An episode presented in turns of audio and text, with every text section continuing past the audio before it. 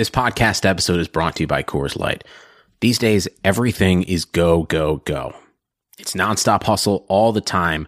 Work, friends, family expect you to be on 24/7. Well, sometimes you just need to reach for a Coors Light because it's made to chill. Coors Light is cold lagered, cold filtered, and cold packaged. It's as crisp and refreshing as the Colorado Rockies.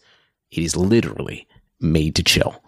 Coors Light is the one I choose when I need to unwind. So when you want to hit reset, reach for the beer that's made to chill. Get Coors Light in the new look delivered straight to your door with Drizzly or Instacart. Celebrate responsibly. Coors Brewing Company, Golden, Colorado.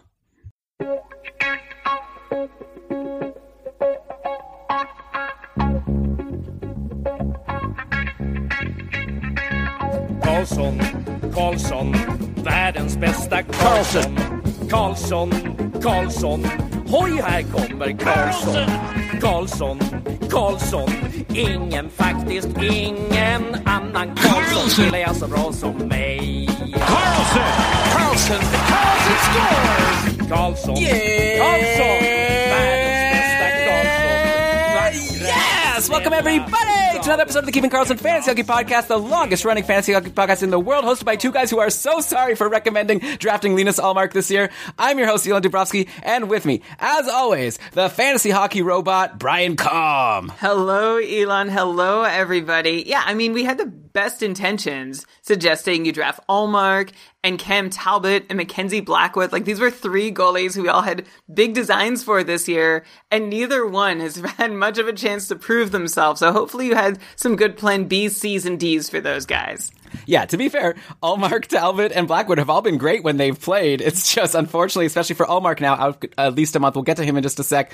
Real bummer for anyone who was excited to get him back when Buffalo finally started playing again. He was looking good, and then bye. But, okay, Brian, you know who's not saying bye? Us! We've got a big, long show, so we're saying hello to everyone. Thank you so much for tuning in for another episode of Keeping Karlsson, and we've got a doozy. So many injuries, outjuries, hot streaks, cold streaks, all the goods. We're going to be with you for at least 90 minutes, probably more, so strap in. Before we get into it, though, of course, let's thank our favorite website in the world who is presenting this podcast, DauberHockey.com. That is your source for all your fantasy hockey news. You got your articles, daily ramblings, and then, of course, Frozen Tools, the number one tools website. I use that to prep every show and to plan out all of my fantasy comings and goings. That's how I play fantasy, is I'm over there at Frozen Tools and DauberHockey.com. Check it out. But with that, Brian, okay, let's get into these injuries and start with Linus Ullmark. He's going to miss at least a month with a lower body injury after getting hurt on Thursday versus the Devils, making a stretch save. Man, just so rough, right? And it's also kind of frustrating. I don't know, like, this is just me pontificating, but like, the Sabres played him Monday. It was a 5-game week, right, for the Sabres, and they played him Monday, Tuesday, and then again on Thursday. I wonder if maybe they could have rested him, and maybe would, but who knows, right? I mean, maybe the save would have happened either way. But man, Ullmark had been playing great. He had a 919 save percentage in the 12 games he played, but now he's out again, and obviously, I guess the implication is that it's time for Carter Hutton to take over. You'd assume. He was actually decent enough in Saturday's 3-0 loss to Philly. He stopped 36 of 39, but he's still sitting at an 896 save percentage in 7 games on the season. Really hard for me to have any faith in Carter Hutton or to recommend him to our listeners. But then who else is there? We've got 25-year-old Jonas Johansson, who played today in another 3-0 loss that the Sabres took against Philly. By the way, man, anyone who was excited about a 5-game week for the Sabres. Not many goals in those 5 games, 2 shutouts on the weekend. But yeah, Johansson, what did he do? Stopped 35 of 38, 921 save percentage. That's decent. But Brian, I guess, actually, let me start with just asking you, who is this guy, Jonas Johansson? Is he someone people should care about? I guess I'll also throw out there that there is another guy in the depth chart, Ukko-Pekka Luukkonen, who's the one that people are actually excited about, thinking he's like maybe the future prospect goalie for the Sabres. I wonder if at some point, if Hutton or Johansson aren't like, you know, playing up to snuff, if maybe Luukkonen gets a shot. So why don't you just give people a summary of your thoughts on the Sabres' current goalie situation and if we're going to recommend going after any of these guys. Okay, let's start with Jonas Johansson, who in the... Oh, no. I was like Jonas Johansson, and you're saying Jonas Johansson, so I blew it. I'll go Jonas. No, you're probably right. Though, man, has anyone been watching Dark? It's such a good show. You say Jonas, he's like the main character, and man, that's a good show. So that's a little side note for all of you. If you're losing in fantasy this week like me, you could just go watch Dark and forget about it. But okay, Brian, Jonas or Jonas, Johansson or Johansson, tell us. Okay, Jonas Johansson, continuing the great tradition of goalie names where the first and second are very similar, started by Pete Peters, Philadelphia, Boston, and Washington alumnus. But Jonas Johansson in Buffalo, Elon, you really just tossed off that stopped 35 of 38 shots against for .921 save. That's fine. That's really good. Like, he did really well. Philly was all over Buffalo this afternoon, and he handled it quite well. Who is this guy? Who is Johansson? 25 years old, was a third-round pick, 61st overall of the Sabres back in 2014. This is fifth pro season, and there hasn't been a lot to love so far, although keep in mind with goalies, they're young, they work on their game, and as they work on their game, they're not as good, so you're not always looking at a goalie's minor league numbers and making grand assumptions about whether it means they're on track for success in the NHL, but Johansson did finally have a good season last year in the AHL with a .921 save percentage in 22 games. Like I said, nothing remarkable outside of that. I think he has like an okay chance of being an okay NHL goalie, but he doesn't have a blue chip pedigree or anything that I think that probably sets him above Ukko-Pekka Luukkonen, who does have that blue chip pedigree, but I guess is going to get a little more seasoning, especially if Johansson keeps playing as he did today. Of course, Luukkonen, a 21-year-old goalie picked in the second round, 54th overall back in 2017. He has an .890 save percentage in 4 AHL games so far this year, so maybe he should conquer that league first or work out whatever kinks in his game need to be worked out there. I think things look good for Jonas Johansson, and there's not a real high bar to clear to be the starter ahead of Carter Hutton. So, of course, the caveat, if you're planning on adding any Buffalo goalie, is that Buffalo has been freaking awful, right? My opponent in the cupful this week had Elliott and Carter Hart, so got the two Philly back-to-back shoutouts on Saturday and Sunday that had me on tilt. And it is emblematic of Buffalo's offense this year. They're actually not bad defensively, which is good news for their goalies. Their defensive protection in Buffalo is actually just outside the top 10 in the league, but the offense is worse than all but 5 NHL teams so far this year. That said, I still want to believe that Buffalo can do better than they've done so far. They have the lowest PDO in the league, and I don't think they're actually as bad as they've looked. But of course, don't be too stubborn on forcing Jonas Johansson or Carter Hutton to work in your lineup while Buffalo is clearly in disarray and trying to figure out what the heck is going to work for that team. Because clearly, they haven't found it yet over 120 minutes against the Philadelphia Flyers this weekend. Yeah, I think the way I would strategize here is I would say, forget about Carter Hutton. Even if he plays all the games, I don't want him because he's like too scary to roster. I'd say, like, if you want to, don't rush to grab Jonas Johansson, but say if he's, you know, announced to be playing a game, you need to grab a spot start goalie anyways, grab him. And then at that point, if he plays well, then, you know, hold him and see if he also gets the next start. And maybe that's the kind of thing where that could roll into potentially someone worth holding. But I'm not rushing to grab Jonas Johansson because probably it'll be 50-50 or maybe even Carter Hart, or not Carter Hart. If it was Carter Hart, it would be a different story. But probably Carter Hutton ends up getting the majority of the starts just because he's the one who made the team over Johansson. But I guess we'll have to wait and see. I mean, I guess so. But Carter Hutton hasn't really done anything to deserve to be the incumbent. I mean, sure. Right? If Johansson keeps playing well, then maybe he just gets to keep playing. But I'm totally with you on your take. I wouldn't add Carter Hutton for any reason, but if Jonas Johansson looks to be getting at least a timeshare, then yeah, I'm interested. Yeah, so here's another. And playing well. Of course. I mean, he had one good game today, sort of. He let in 3 goals. Okay, anyways, okay. 38 shots against. Okay, sure. So it's fine. I'm not going to, give him the Calder now. So by the way, there is another goalie potentially in the picture. Like, I don't know. I haven't heard any rumors. All I know is Alex Stalock got waived by Minnesota today, and Buffalo, having just had this injury, who knows? Maybe Buffalo would be a nice place for Stalock to sign.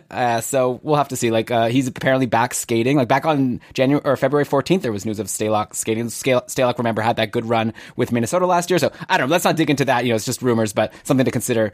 Okay, so as far as these terrible forwards that you were talking about, Jack Eichel is back, which you'd think would be good, but didn't help. He didn't score any points today since Buffalo got shut out again.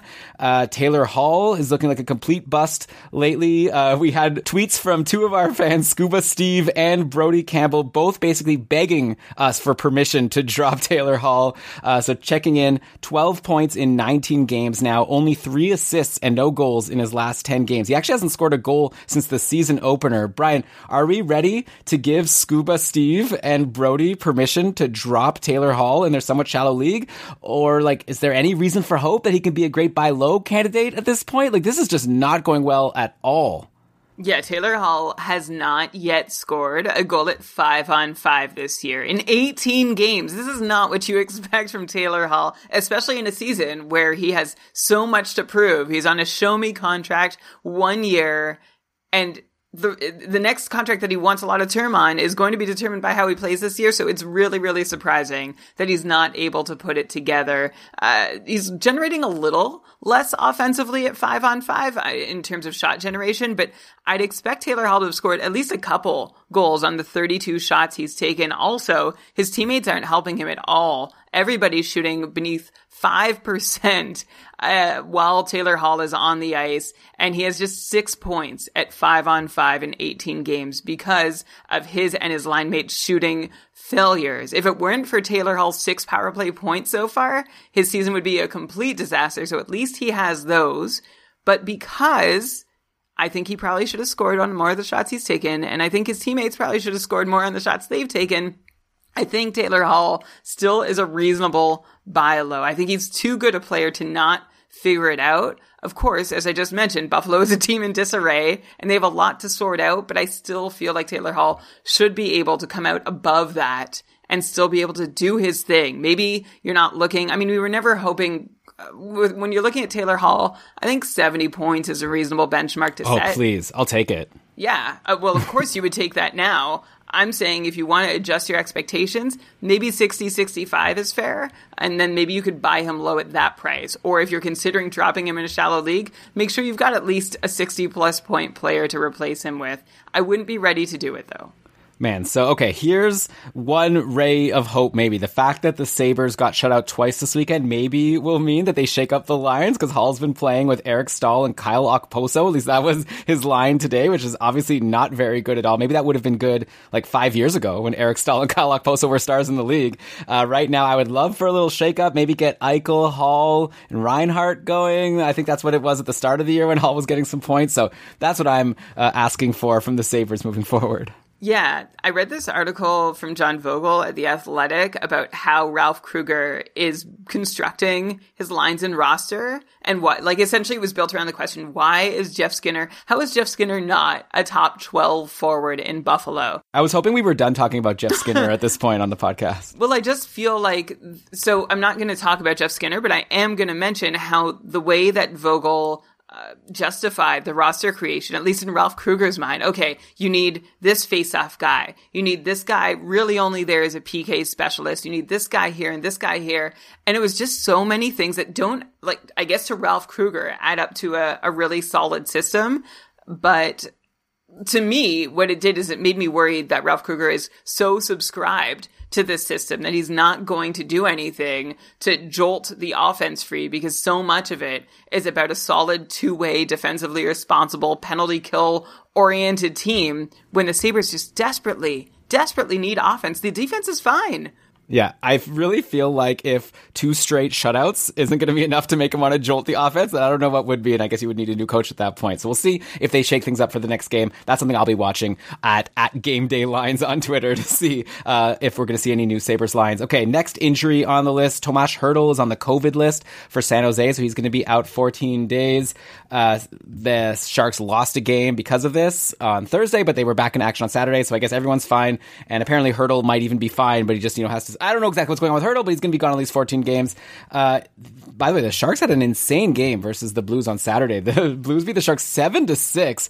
You have goalie troubles when you score 6 goals and it's still not enough to win the game. The Sharks had Devin Dubnyk in that game. That was terrible. So maybe Alex Stalock, apparently the Sharks have a higher waiver priority, I'm seeing here in the chat. So maybe the Sharks go after Alex Stalock, which is pretty funny because they had him at one point. Correct me if I'm wrong. Yeah, they had Stalock before, they let him go, then he beat out Devin Dubnyk for the starter's job in Minnesota, and we're like, okay, now we want Devin Dubnyk on our team. So, like, nothing has made sense, and I don't know. If they did make a claim on Stalock, I won't love what it means. I mean, they desperately need a goalie. Maybe he can be better. I think a lot of goalies could be better than Dubnyk and Jones, but Stalock is a goalie who I think really benefited from that protection in Minnesota, which he might also find in, say, Buffalo, but he might not necessarily find in San Jose, although it's hard to be a worse option than Jones and Dubnyk. Yeah, so anyways, I didn't even want to really get into the Sharks goaltending. It's a disaster, but we can at least look at the forwards because they did score 6 goals, which is great for fantasy. They've kept the top line of Couture, Kane, and Labanc together, even with Hertl out.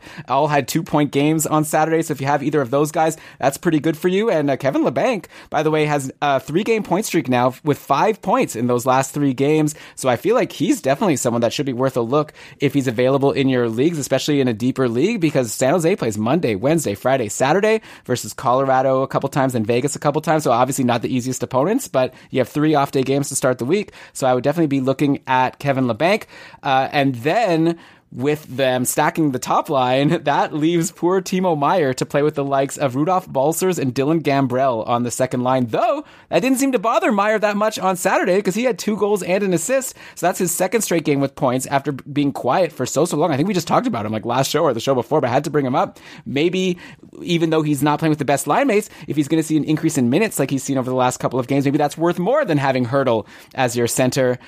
So Brian, I guess, what should I do? Like, I don't really have a question. It's like, let's comment on the Sharks lines. Like, I think Labanc is interesting. Obviously, Meier is interesting if he's still out there. I guess I should also mention Rudolfs Balcers, who has points in 3 straight games. I wonder if the Sens made a mistake waiving him. He was actually on the top power play yesterday, along with that spot with Meier on the second line. Just to be clear, it's Rudolfs Balcers, so you got to make sure to pronounce both S's at the end of his first and last name. And he was, of course, one of the centerpieces somehow of the Erik Karlsson trade. Somehow, like, that trade is just a disaster now. Josh Norris is the guy that seems to have come out of it as the one very valuable and smart piece. Well, no, Balcers has points in 3 games. He's looking great. So I think Ottawa probably made a mistake by clogging their depth chart with vets, boxing him out, and then waiving him, letting San Jose just take him right back after insisting that he was part of the Erik Karlsson deal a couple years back. So that's weird. I'm not really that confident that Balcers has a lot to offer long-term. Like, he still seems to be finding his feet. Maybe he's a middle sixer with points here and there. He doesn't seem like someone super rosterable, but he is, to his credit, Dave Betton of the Stream Schemes, ludicrous streamer of the week. Apologies for the spoiler alert for anyone who hasn't listened yet. If you haven't, what are you waiting for? It's in our show notes. Stream Scheme with Dave Betton. So I'm not rushing to grab Balcers unless you're in a deep league and you need some extra GP. Kevin Labanc, of course, is someone we mentioned as being worth a look a couple weeks back. And yeah, he's still worth that same look. He's still not seeing much in the way of power play deployment, but it's still nice to see Labanc getting in on some offense in San Jose lately. Pretty respectable 50-point pace for Labanc and some decent shot performances along the way. Not expecting the big breakout that we hoped to see last year and some of the year before too, but Labanc is a pretty good guy to have on the bottom of your roster, especially while he's on this heater. And then speaking of heaters, how about Timo Meier, who was due for one? He just had 2 goals on 55 shots heading into last night's brawl against the Blues. Meier has been a 10% shooter over his career, so he was due for some good times, better than just the 2 goals on 55 shots. In the meantime, hasn't it been lovely that at least Timo Meier is still managing 3 shots per game while playing mid-6 minutes and seeing no meaningful power play time? So good on you, Timo Meier, for doing your thing, keeping those shots coming. But I do think that ceiling is pretty low for Timo Meier this year. One of the reasons, even though he's got 5 power play points this year, he's got 100% point participation on the power play, not even on the top unit. So even though it looks like he's having this power play success, it's not sustainable. So you take that bad shooting luck and you wash it out with that overly successful rate on the power play. And I think it all comes out to maybe 50 points as being a safe expectation for Timo Meier, but with great shot rates. So at least he can help you there. Yeah, yawn, though, at the 50 points. So I guess we would rank them if you're grabbing a Shark for next week. Labanc, then Meier, then Balcers. Yeah, I guess I could justify putting Meier ahead of Labanc just because you can almost count on him getting you at least 3 shots per game when you can't say the same about Labanc. But of course, Labanc could still get you 1 or 2 and has a better shot at pointing. So yeah, I would go Labanc, Meier, Balcers. Yeah, Labanc is playing with superstar Logan Couture, who we had a bit of an argument about last week, so I'm not going to bring him up again. I'm just going to say 300-point Logan Couture. He's kept up the point per game that he was at last week. So, okay, I guess I have to bring this up since we're on the Sharks and we have an outjury. This should be noteworthy that Erik Karlsson returned for a 6-goal game, but of course, no points for Erik Karlsson. His return, very disappointing. But hey, he had 5 shots, okay? But he was on the second power play, so I don't know. Whatever. Maybe he'll... Like I said, Rudolfs Balcers, I should say, has been on the top power play. You'd think Erik Karlsson should get back there, but who the heck knows at this point? I'm glad to see him back, waiting for him to get a point. Yeah, what a weird turn on the IR for Karlsson. Remember, it was like he was out, and it's like, oh yeah, I think I'll be back before long. And then they put him on officially IR, or the coach said is going to be out a few games. It seemed to be a disagreement about how long he should be out for. Again, wish he would just take a season off, Eric. It's not working for you this year. Come back next year 110% healthy, assuming you can get to that part. Like, he looked okay at times last night, even though he had the no points on the 6 Sharks goal. But then he did have some gaffes as well, including leading to what I think was the goal by Sundqvist that made it 5-4 St. Louis. And you mentioned that Karlsson's also on the second power play now, which has been an idea floating around for a while now, and I'm not so surprised it happened, and I won't be so surprised if it holds. So yeah, rostering Erik Karlsson this year is not what it's ever been cracked up to be. This is a really, really rough go for anybody still toughing it out with him. Yeah, you're happy with those shots, like I say, with Timo Meier, but he did not produce like he did. Okay, let's do some more injuries here. So Jason Zucker is out long-term with a lower body injury in Pittsburgh. Probably doesn't matter to most people because he was doing nothing this year. Obviously, people were really excited. He had a decent run when he got traded to the Pens last year from Minnesota, but so far this year, only 8 points in 17 games. Maybe he could be a potential bounce-back candidate, like if and when he returns, but he's out long-term, so I wouldn't depend on it.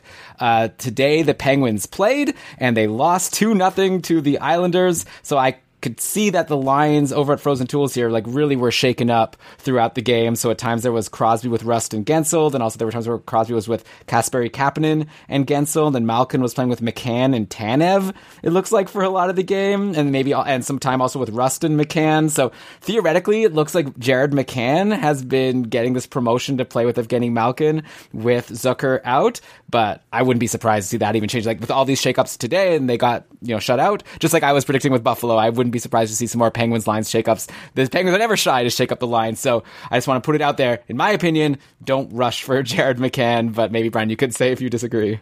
No, I totally agree. This isn't the first time we've seen Jared McCann getting turns playing with Malkin and Crosby, and in the sense that he's never really performed there. He seems like that classic Pittsburgh third wheel in the vein of Cahoon and Sherry and one-time Brian Rust, who just keep getting these turns at the top of the lineup and don't do anything with him. So I'm not sure McCann is worth your while. Of course, if you're desperate and your league is deep enough, go for it. But playing on Malkin's line right now doesn't seem to be a very good place to be. Malkin is not Malkin. I mean, he had 5 points in 5 games before today, but yeah, I mean, I guess if I'm seeing that and getting too excited, that just goes to show that he's not the same Malkin as he's been in, another pointless game today. So yeah, it's not the best year for some of our players like Hall and Malkin, who we thought should be slam dunks at the draft. Throw, obviously, Mika Zibanejad into that pile. Bummer. Okay, so Brian, I've got some more injuries to discuss here. These next few are ones that, like, the player might even be back in the next game, so I'm just going to mention it if people are curious and give a quick take, but I don't think we need to dig too deep into them. But, like, on Toronto, Auston Matthews has been hurt for a couple games, and it's been great for John Tavares, who's gotten to play with Mitch Marner, but I saw that Matthews was skating today, so perhaps by the time Toronto plays again, Matthews will be back and things will go back to normal. And then I guess the other big news is that Frederik Andersen has been out for a couple of games. Looks like he'll be back, but also there was an outjury in Toronto that Jack Campbell came in and shut out the Edmonton Oilers, stopping 30 shots on Saturday. So I wonder what's going to happen. I saw a tweet just today that at least for Monday, so if you're listening to this on Monday, apparently Frederik Andersen is like a game time decision, but likely won't play. So if I were to bet, it's going to be Campbell playing on Monday, and then the Leafs play Wednesday, Thursday next week. So you might be able to get 2 starts out of Jack Campbell if you pick him up right now. And then maybe more interestingly is just like Jack Campbell just shut out the Oilers and looks to be really good. And Frederik Andersen, as you recall, he started the year slow. He was doing okay. Then he got hurt. I wonder now with both of these guys healthy, hopefully, if the Leafs start going to a 50-50 split that I was, pontificating about early on in the year. And now we'll see if they're going to go for it after Campbell just had this great game.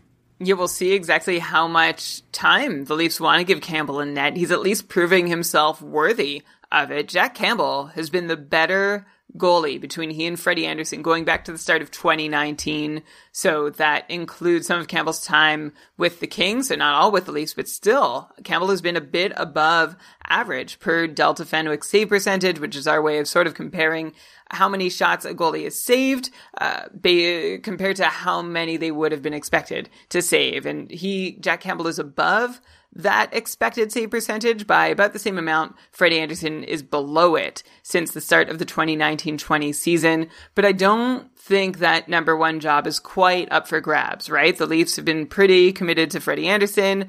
Mind you, he also hasn't had anyone to push him until acquiring Campbell towards the end of the 19-20 season. If I'm a Frederik Andersen manager, I think what I'll do is I'll take solace in that Frederik Andersen is still outperforming his own expected save percentage this season over 16 games, so he's having a good year. There's nothing to be freaking out about. It's not like he's struggling, and here comes Jack Campbell just rolling up, doing his thing. But I also still, of course, as we would have said at the start of the season, expect Jack Campbell to spot start more often to give Andersen more of a rest. And of course, there's the possibility, unlike in past years, that Jack Campbell can challenge for the number one job or at least more of a timeshare if Frederik Andersen does fall off.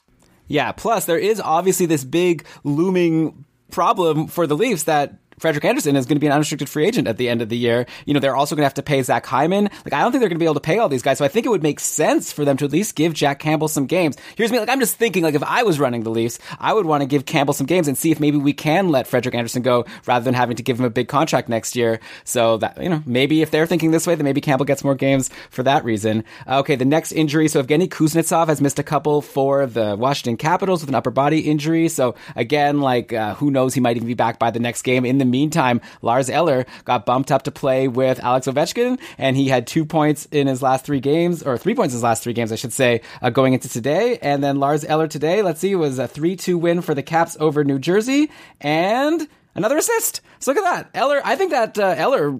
Again, like, assuming that Kuznetsov is still out, he's someone I would definitely grab. Like, you always want to have someone playing with Ovechkin. And I guess the other guy playing on that line has been Connor Sherry, who had no points today. But, I don't know, in a very deep league, these are, I think Eller is someone I'm very interested in right now while Kuznetsov is out. And Sherry is someone to, like, you know, consider in a deeper league. And then... Yeah, I guess, Brian, the other big thing with the Caps lines that I wanted to ask you about... Well, actually, okay, I got a couple things. I got a lot of things about the Caps I want to ask you about. Let's actually start with Kuznetsov, who, by the way, Brian, I have him on my Cupful team, and I'm not disappointed at all that he is on the IR because he's really been letting me down. He had just one shot over his last couple of games. He's been on the second power play ever since returning from COVID. Jacob Verana has been on the top power play for him. So... Yeah, like, Brian, like, should I be happy that Kuznetsov's out? Or I guess maybe the more actionable question is, like, when he comes back, is he, like, a sure thing where I'm going to need to drop someone to bring him into my lineup? Or maybe is it time to consider Kuznetsov not as valuable as he's generally been? Like, what's been wrong with him this year? So first, I'm just going to do a very small victory lap, maybe not even a lap, a victory 200 meters about how I did mention Kuznetsov was performing over his head and that you should try and sell high earlier in the season. Not to say that I think this cold snap is going to stay as cold as it is. I mean, sure, he's off the top power play at the moment, which is not a good place for him to be. Not to say he can't get it back, but if you just look at 5-on-5 production, he's getting worse than he deserves there. He's not getting in on as many of the goals that are scored while he's on the ice, which is something that usually does correct itself due to variance. And one thing that's actually really hurting him, Elon, is an Alex Ovechkin who is not shooting the way he often shoots, right? Kuznetsov has spent some substantial time around Ovechkin over the past few years, and that's helped Kuznetsov's on-ice shooting percentage. But this year, Ovechkin is shooting a pedestrian 10% compared to the last couple years when he's been shooting 15% at 5-on-5. So a lot of things that are out of Kuznetsov's control. You've got his power play deployment, you've got his teammates' shooting percentage, and you've got his points participation, a couple of which will possibly correct themselves, but not all of them are guaranteed that too, and especially not all at the same time. So I am down on Kuznetsov, as I was before the season, and as I remained even after his his little 3-game hot streak that he had a few games into the season. And then you mentioned Lars Eller, who has been added in a quarter of the Cupful divisions this year, which you can find out about at cupful.com. Honestly, I'm surprised it's not more, especially for a Sunday stream with someone who's been as hot as he's been. It would have been a good one. As you mentioned, Elon, an assist tonight for Eller. That brings him up to 9 points in his last 10 games, 3 goals and 6 assists, and a very uncharacteristic 7-shot game in that span, but a lot of 0 to 2-shot games around that. What do you think of this analogy, Elon? Is Lars Eller kind of like a Jordan Staal in that he goes on these sustained hot streaks where he's not doing anything that really shows me anything in his game has changed, but luck just seems to turn for him for about 10 or 15 games a year each season. Yeah, I guess that's right. I mean, Eller's generally a bottom six guy, and I guess Staal is that way as well. But Staal got on that top power play on Carolina for a bit, where he was producing. I think I like it. And yeah, Eller right now while he's playing with Ovi, and hey, Ovi did score a goal today on 6 shots, so they're already trying to boost that shooting percentage. Of course, let me give you these full lines for the top six. Like we said, Ovi with Eller and Connor Sherry, and then Backstrom with Wilson and Varanus. You may notice a glaring omission there, and that's TJ Oshie, who's been bumped to the bottom six on Washington. I don't recall ever seeing this happen. It's always been like the same 6 guys in the top 6 ever since they traded Burakovsky and, promoted Verana. But Oshie was playing today with Richard Panik and Daniel Sprong, it looks like. So he's still on the top power play, which is good. He had a big 2 power play goal, 1 power play is his game versus the Devils a week ago. So 3 power play points in 1 game makes his overall numbers recently not look so bad, but he went pointless today. And Brian, I would be very concerned as an Oshie manager. Like maybe just because he had a couple big games recently, that's an opportunity to try to trade him and get someone to be interested. Like obviously he won't do nothing since he's on the top power play, but I wouldn't be expecting very much production at all at even strength if he's going to be bumped by Connor Sherry. Or should we just, maybe the answer is that this won't last. I don't know. I'm curious to know what's going on here. That's definitely the answer. That I don't think this is going to last. We're not going to overreact to this change in deployment. I think without Kuznetsov in the lineup, we shouldn't be assuming that Oshie is going to stick in the bottom 6 long term. And Connor Sherry has not been awesome, right? Coming into today, he had points in 2 of his last 3 and 4 of his last 7, 3 goals and 1 assist on 10 shots, which is okay, but it's nothing to be excited about. So I don't think Oshie's job in the top 6 is in any danger. If he is in the bottom 6 when Kuznetsov returns, then we'll have something to talk about. Yeah, I don't know. I mean, obviously, don't give him away for nothing if you're in a league where he's generally always rostered, but I would be seeing if I could dump him. Or maybe if you're in a shallower league, maybe you can at least stream him out for now, because I'm not expecting too much while he's down there. Yeah, if you want to try and get out in front of any misfortune that involves his deployment, then yeah, you can try and trade Oshie and see if like you can get an even guy back and you just don't have to worry about this, fine. But honestly, I don't think anyone has anything to worry about long term unless we find out otherwise. Yeah, he's also getting up there, right? So maybe at some point he's going to have to get demoted and eventually slow down.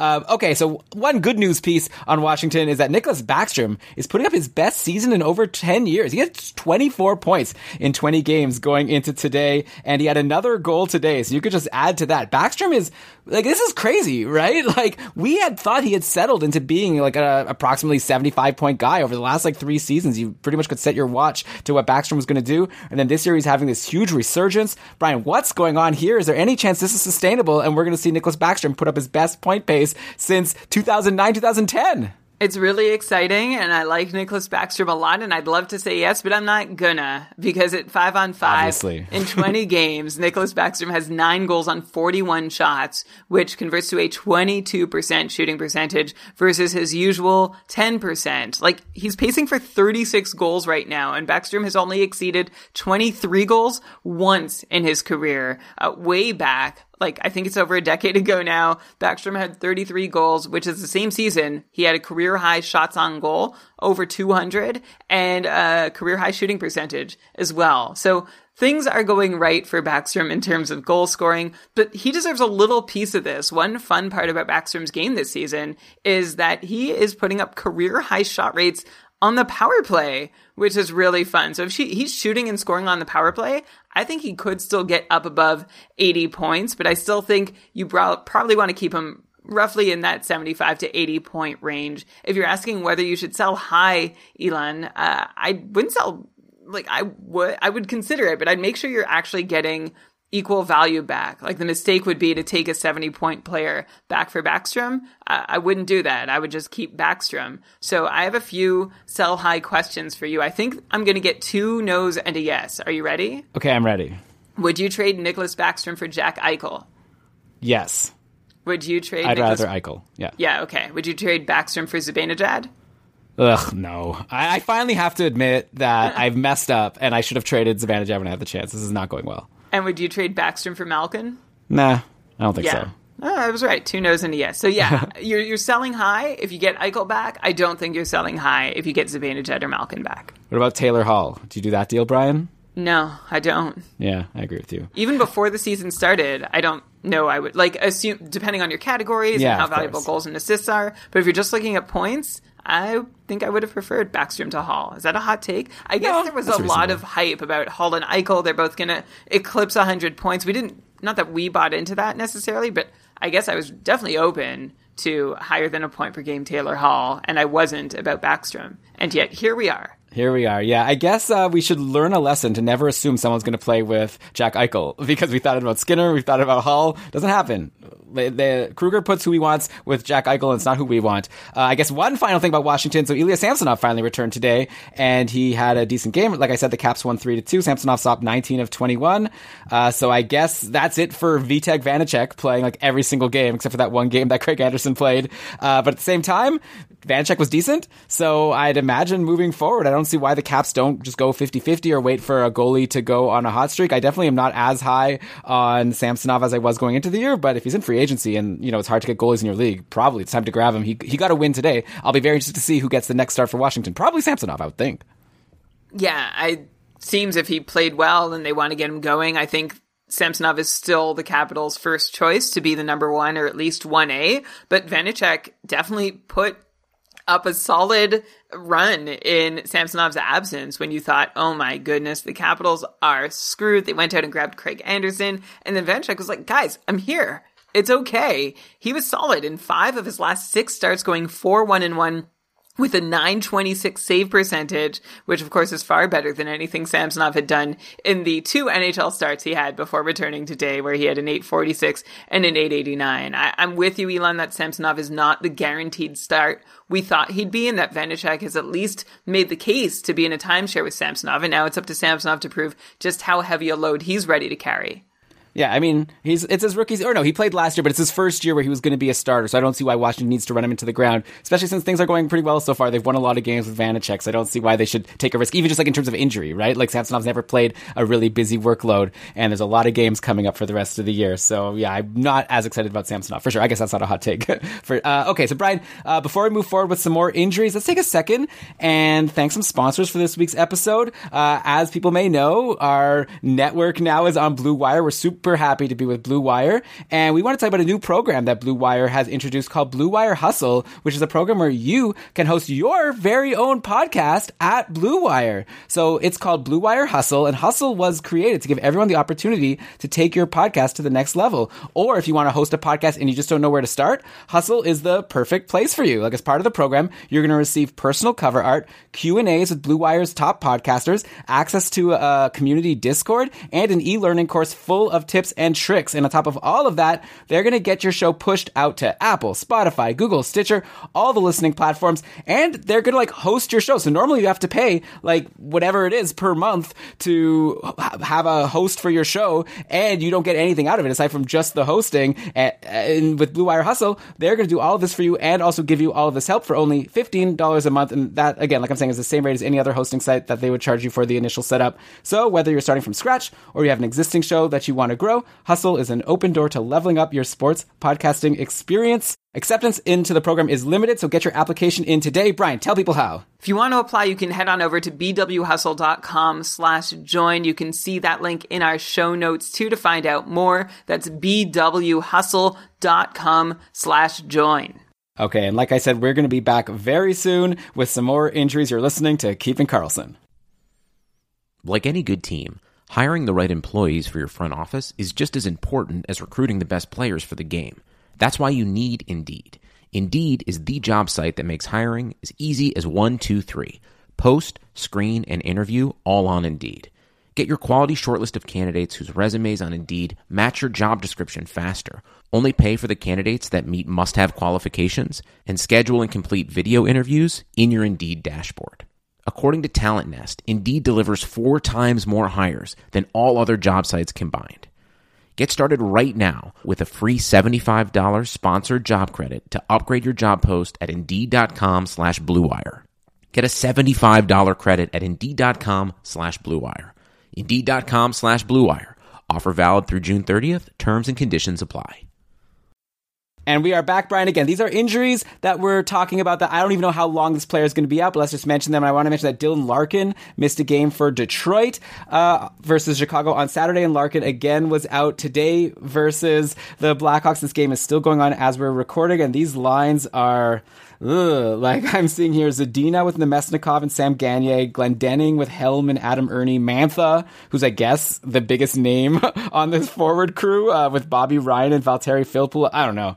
Just like, if you didn't have a reason to drop Mantha before, like if Larkin is out for any stretch of time, like how could you have any interest in Mantha? But anyways, people are already starting to drop Larkin, so I don't even know like what's the takeaway here. It's just like we already said on a previous show, like every Red Wing is probably droppable, except for maybe Jonathan Bernier, which is crazy to say, but he's starting to look like a legit goalie option this season. He stopped 33 of 36 in the 5-3 upset of the Hawks on Saturday, and that's now his 4th straight quality start. 3 of them were wins, which I don't know how that's possible since Detroit never scores, but somehow with Jonathan Bernier net, they're winning some games. He has a .918 save percentage in 11 games on the season. So, Brian, like I know going into the year, you were very big on Thomas Greiss being the starter. At this point, it seems to me like maybe Bernier is actually a volume starter that we didn't realize because, like I said, he played the last 4 games until today. Thomas Greiss is playing because it was a back-to-back. How into Jonathan Bernier are you at this point? When the Red Wings signed Thomas Greiss, I so overlooked Jonathan Bernier. I'm like, oh yeah, they're going to, you know, he's going to come in. He's going to be their starter. Forget Jonathan Bernier. And you were like, Brian, I think it's going to be like at least a timeshare. And I was like, no, Elon, I like don't. Thomas Greiss, he's coming from the Islanders. He's been so good for so long.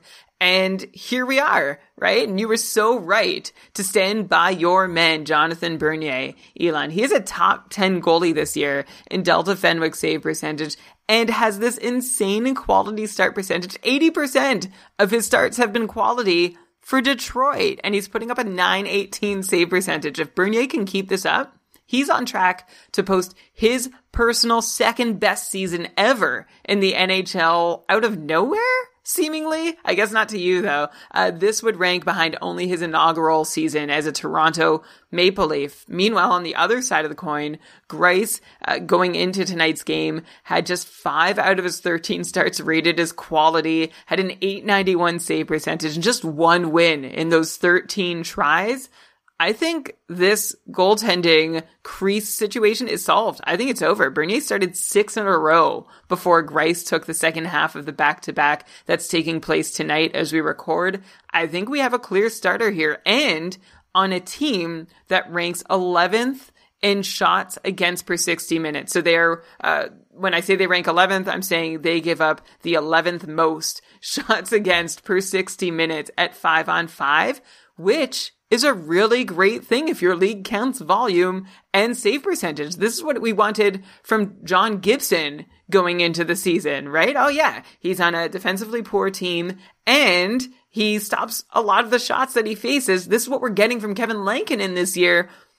Jonathan Bernier is a low-key free agent ad that you can make if you missed out on Lankinen or you swung and missed on Gibson. I think, and Elon, you tell me if this take is too hot, I think Jonathan Bernier is worth more than John Gibson today.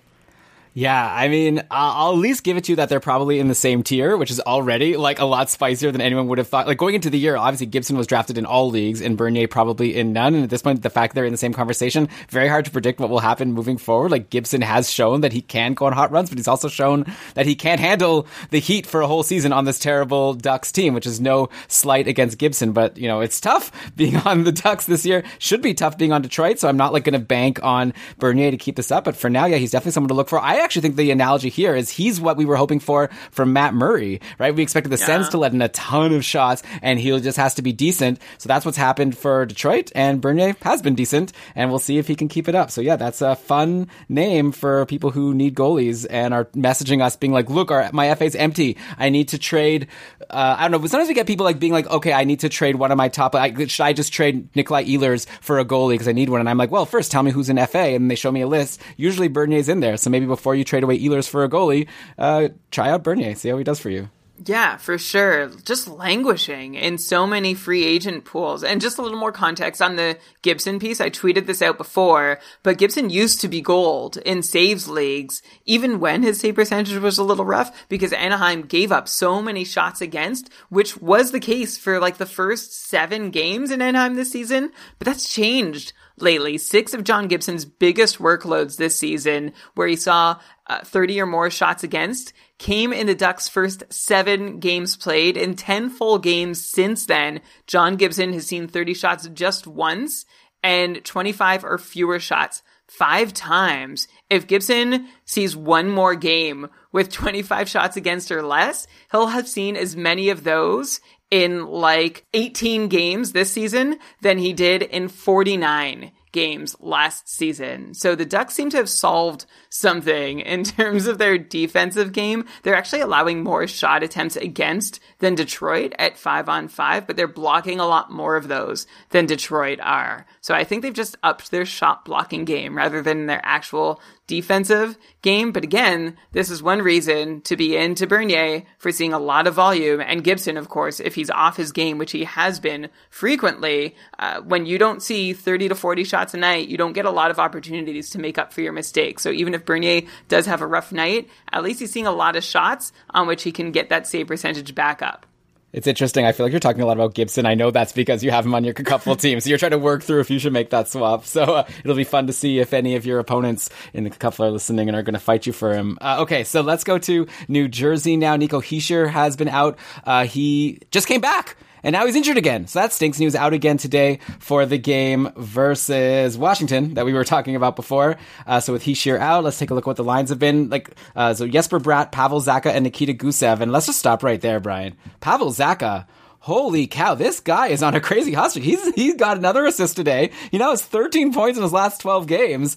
I think I said last week when we brought up Zacha, I was like, yeah, I know he's on a hot streak, but he's the type of guy who, like, you know, I hear his name and I assume, yeah, even if he's on the score sheet, I know it's not going to last. But, you know, just like with a Lars Eller and a Jordan Staal, at some point you have to stop ignoring and be like, okay, Brian, Pavel Zacha, is it time for people to go grab him? Like, he's got 14 points in 17 games on the season right now. That is a 68-point pace when his highest-ever point pace was 40. Like, he had 32 points in 65 games last year, and that's his highest-ever point total. He's already got 14 and 17 this year. Where is this coming from? I'm going to slice it another way for you, Elon. Zacha has 13 points in his last 12 games, 6 goals, 7 assists, and 25 shots with 4 power play points. I was going into tonight. Sorry, I didn't update those numbers with New Jersey's game today. But there are 2 reasons why I don't think Zacha is going to keep it up. First, similar to Timo Meier, he's getting these power play points that I'm not sure are going to stick. Yeah. Different from Timo Meier in that Zacha is actually on the top unit where he's picked up a lot of his 4 power play points. But I'm also just seeing some variance markers like points participation and on-ice shooting percentage on the power play that shouldn't stick. Plus, I don't know. Tell me if you think I'm wrong, Elon, but I don't know that Zacha's top power play deployment lasts, right? You've got Andreas Janssen and Nikita Gusev just waiting in the wings. Am I alone thinking that he's not long for power play 1? I don't know. You love your cold water bucket so much, right? Like this guy, yeah, like obviously it's not going to last. He's not going to be exciting. What do you want me to say? You're asking me you asked me, is this going to last? Yeah, okay, I guess I should change how I ask these questions. It's more like, should people grab Zacha, right? Like, I don't think anyone thinks that he's going to keep up these exact same rates and be an 80-point player this year. I'm more just wondering, like, you know, he's doing well. He's on the top line. He's on the top power play. Maybe, yeah, don't drop Jack Eichel for him. But, like, right now, like you're saying, he's in a good spot. Maybe it won't last. But while it does last, let's say, while he is on the top power play, are we going to recommend him? I think so. And I think only as long as he's on the top power play, because his 5-on-5 numbers look the same as usual. He's not seeing any more minutes. He is seeing better line mates, but also isn't doing much more with them than he's done in previous seasons where he's looked generally unremarkable at 5-on-5. So yeah, go and look at Zacha while he's on the top power play. Know that his power play production and his goal scoring, where he's shooting 20%, neither one is going to last. But when a guy's hot, he's hot. So there's my lack of cold water for you, Elon. Okay, sorry. I guess I pushed you somewhere where you didn't want to go. Yeah, I guess like if he's free agent, grab him. But also, obviously, if you could trade him for someone really good, then also do that. Because like Brian's saying, this obviously is not going to keep up at this pace. I'll also mention PK Subban doing pretty well lately, right? He had 6 points in his last 9 games going into today, and another assist today for Subban. So that makes 7 points in his last 10 games. He's the guy currently on the top power play. So I like him. Like I think if he's a free agent in your league and you need D, like he's not the PK Subban of old, but for now, he's the one I'd want out of any D on New Jersey. And they're scoring some goals, yeah. Here's a lack of cold water for you, Elon. I think Subban probably deserves to be doing even better than he's doing so far. No goals on 27 shots at 5-on-5. So you could even assume he should have 1 or 2 goals on that many shots at 5-on-5. But I like that Subban especially looks set on the top power play and is seeing success there for the first time in a few years. His point rates with the man advantage are up to where they were in his second last season in Nashville, which was the last time PK ran the PP for any length of time. You know I'm rooting for him, and I'm definitely open to Subban being a season-long hold, especially while he's holding this power play role. And then let's go to Arizona now, where Connor Garland and Darcy Kemper are hurt, and I don't know if either of them will be long-term. So that's something going on. Obviously, it's a big loss to anyone who loses Connor Garland because he's having that great season. But in the meantime, here's a name that we haven't mentioned in a while that's finally heating up again, and I don't know why, but Phil Kessel all of a sudden has 8 points in his last 6 games. So I feel like Phil Kessel now becomes someone that people need to consider grabbing again. He's probably been dropped in a lot of leagues, and he's playing on a line currently with Drake Caggiula and Nick Schmaltz, which to be honest isn't that great, but he's back on the top power play. I guess Connor Garland being hurt got Kessel back there, so it's probably not something that'll last. So yeah, Brian, I don't know. My initial instinct is to be like, Kessel's just going to slow down again like he always does. I remember I got excited about him in the playoffs last year when he had like a good couple of games, and then I grabbed him in a playoff pool for round 2, and he wasn't as good. So is it going to be the same thing here, or are you seeing something new from Kessel? My inclination is the same as yours. Don't get too excited. I don't think much has changed. 4 goals on his last 10 shots has definitely helped him. Plus, on Saturday, no shots in 17 minutes of ice and top power play. So that's always concerning. It sucks that Phil Kessel is no longer someone you can count on for at least 3 shots a night. His shot rates are just steadily declining per game and per 60. So yeah, I'm not about to get any bit excited about Phil Kessel, but I'm glad you threw cold water on it first, so I didn't have to. Okay, yeah, well, here I'm not going to have any more cold water to throw. So Cale Makar is hurt for Colorado. He's having a great year, but he's missed a few games now. Apparently, he's going to be out for at least the first 2 games of next week. I guess then he'll be back. In the meantime, though, Sam Girard has been on the top power play for Colorado, and he had 2 assists on Saturday, including a power play assist versus the aforementioned Arizona Coyotes. And Girard now has 13 points in 16 games on the season, which is a 67-point pace, which is pretty wild because Makar hasn't missed that many games, right? A lot of these points are coming from when Makar is in the lineup. So do you think what we're seeing from Sam Girard, I have a feeling you're gonna get that cold water out, but also you've always loved Sam Girard, so what are you gonna do here? I've always had love for Sam Girard, and I'm heartened to see, as much as I want to see Byram take the top power play role when it's available, and Makar doesn't, like he's already bumped himself by not being in the lineup. I'd love to see Byram there, but I'm happy that Girard is the first replacement for Makar. As I like to say, Girard could quarterback 30 other power plays in the league. It's just his misfortune that he's behind Cale Makar.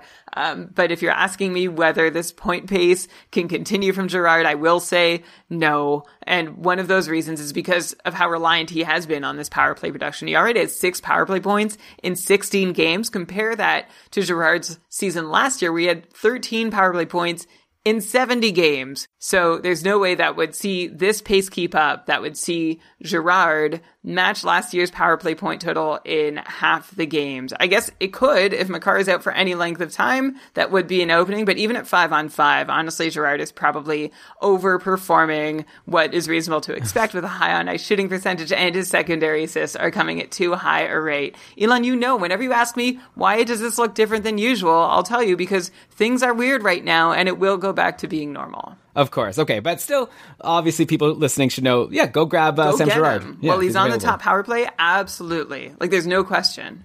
All right, so let's switch to outjuries now. Anthony Cirelli is back for the Tampa Bay Lightning, and he jumped to center the top line, or maybe the second line, I don't know, but he was playing with Stamkos and Killorn, and then Palat was playing with Point and Tyler Johnson. So normally, for most of the year, it was Stamkos, Point, and Palat, with obviously Braden Point centering the top line. So I'll be really interested to see if this sticks or if the Lightning go back to what they were doing before. They did win 5-0 against Dallas on Saturday, so I don't think they'll be quick to change anything up. By the way, Cirelli, a goal and an assist in that win. And Cirelli's up to 12 points in 13 games on the season. We talked about Cirelli when he got hurt, and you took out the cold water bucket, of course, and said you thought he'd fall back to a 50 to 55 point guy. But does your mind change if he's going to stick playing with Stammer for the next little while?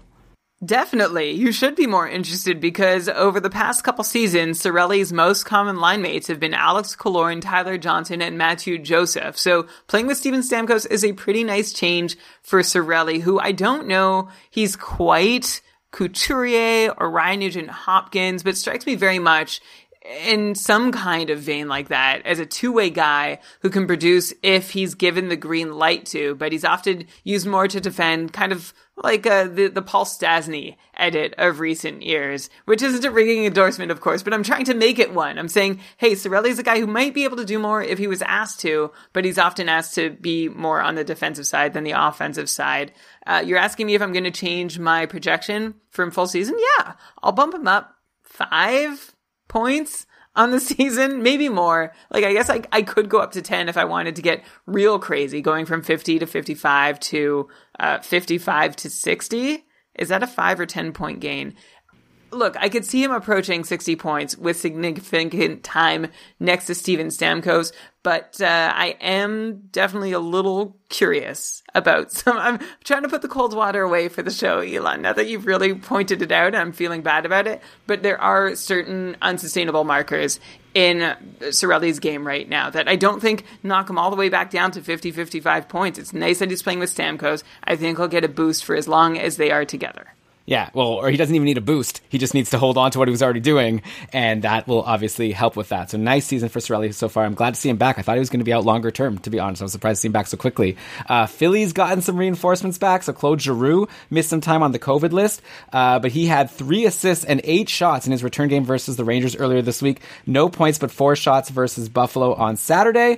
And then today, let me just check right now how Giroux did, and another no-point game, so... Oh no, he kind of like lost all that excitement from the 3 assist game. Now it's 3 points in his last 3 games. He's been playing on a line with Hayes and Nolan Patrick, which just like isn't the top line anymore on Philly. Like clearly the hot line on this team is JVR, Couturier, and Joel Farabee. Brian, I just cannot believe that JVR is doing what he's doing. He had 23 points in 17 games going into today. And once again, like clockwork, right? Another 1 goal, 1 assist game. And that's obviously great for Couturier, who had a goal, Farabee, 2 assists.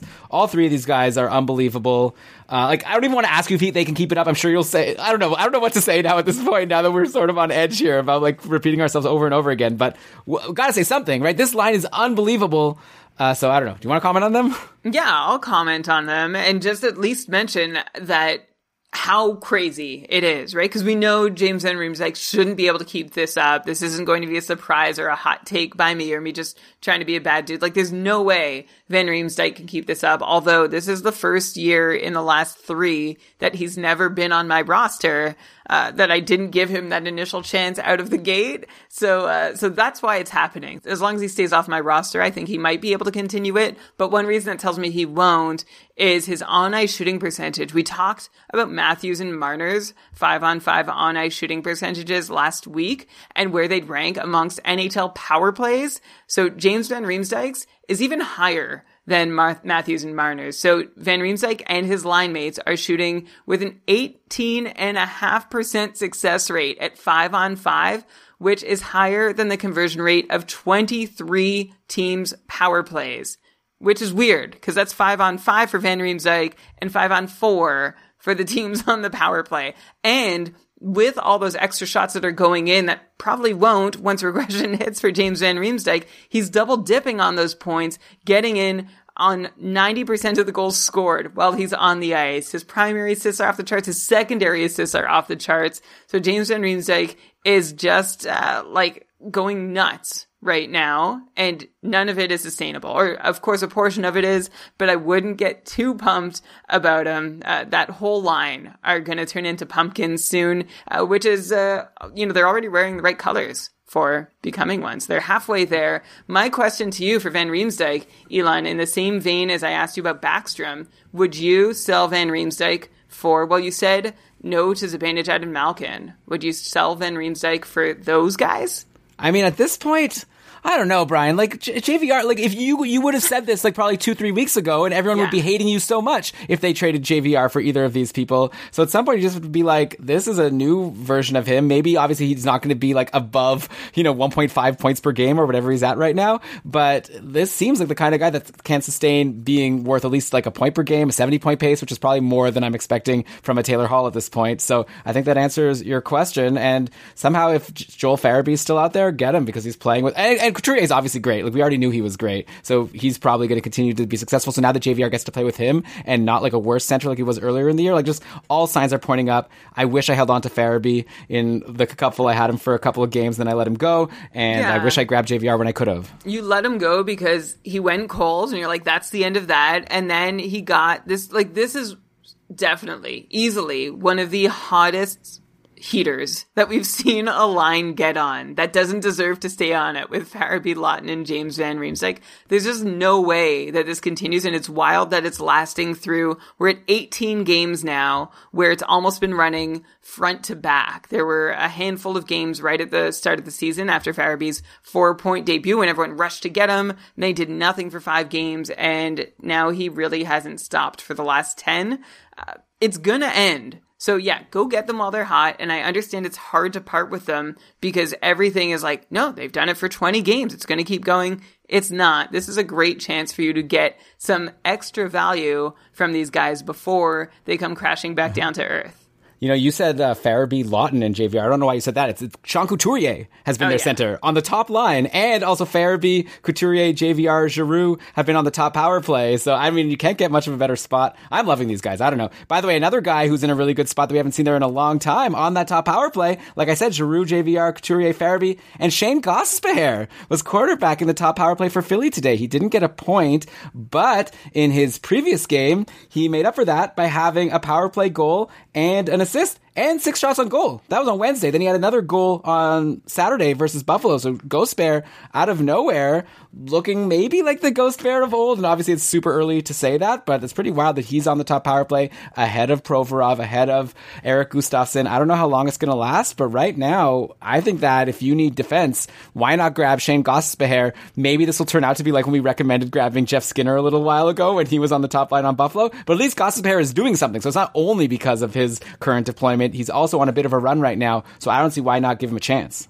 Well, you say that, but in today's game, Gostisbehere had 1 shot and nothing else. So you might say the run is over, and we should have a short leash or on our expectations for Gostisbehere. But wait, can I make a counterpoint? Yeah. He was +2. So he could have easily gotten in on one of those goals while he was on the ice. That's an IPP obvious sign that he was there for a goal and didn't get in on it. But I'm also seeing that he played 3 minutes on the power play compared to 1 minute for Provorov and Sanheim. Okay, yeah, so I'm not done. Like, I'm still very, like... First off, you said it's out of nowhere. It's absolutely out of nowhere. And you said it's kind of like Jeff Skinner, but not, because Gostisbehere actually has done something with his opportunity, which is also true. And I love that Gostisbehere is on the top power play. You're just saying, well, he's on this run. And I just want to point out the run technically ended today.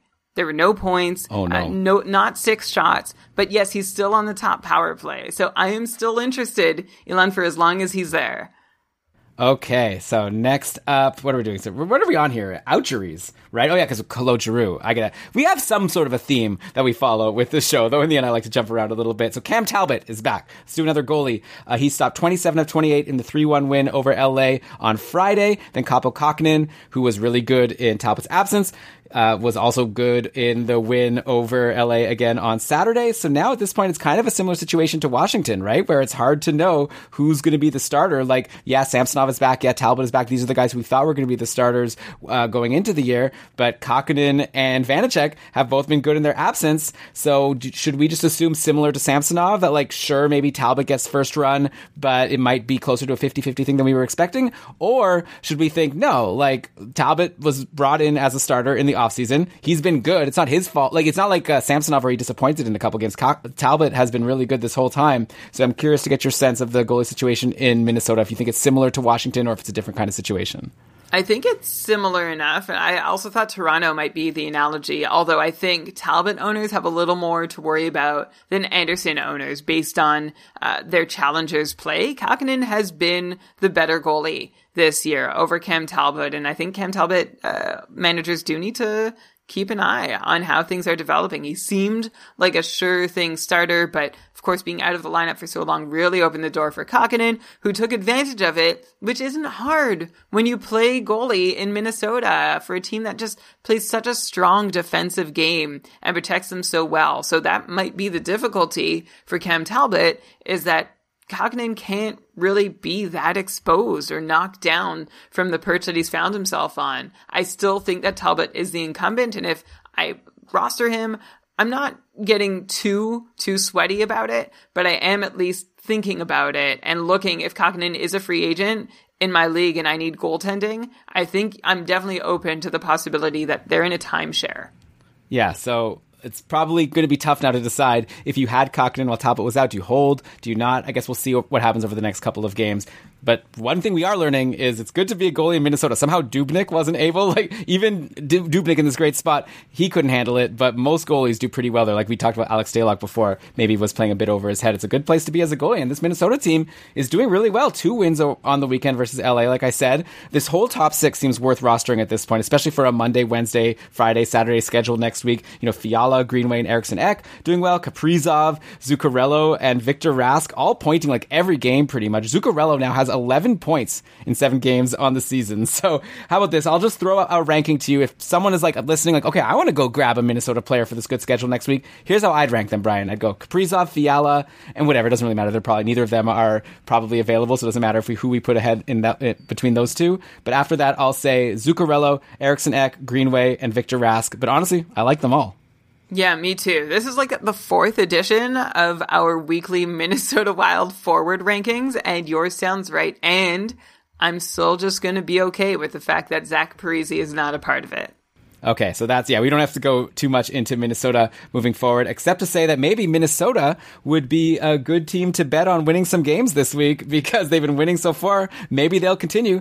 Brian, if people want to go place some bets on the Minnesota Wild, why don't you tell them how they can do that? Yeah, it's gearing up to be a fun March for sports, and by extension, a fun time to try and make some extra money with MyBookie. With March Madness right around the corner, MyBookie is offering a shot at a share of $10,000 with the My Bracket contest, and it's only a $1 entry. Plus, there's a ton of NHL and NBA action on tap, and they've got not 1, but 2 UFC pay-per-view cards to bet on. So regardless of your favorite player or team, you've got the choice from thousands of lines and prop bets on all major sports, and it's all in one place at MyBookie. Do yourself a favor. Get a head start by signing up today with the promo code Karlsson, like Eric's last name, and they'll match your first deposit halfway up to $1,000. That's free cash credited to your account instantly on top of your deposit. The best part is you always have access to the action, whether you're at home or on the go.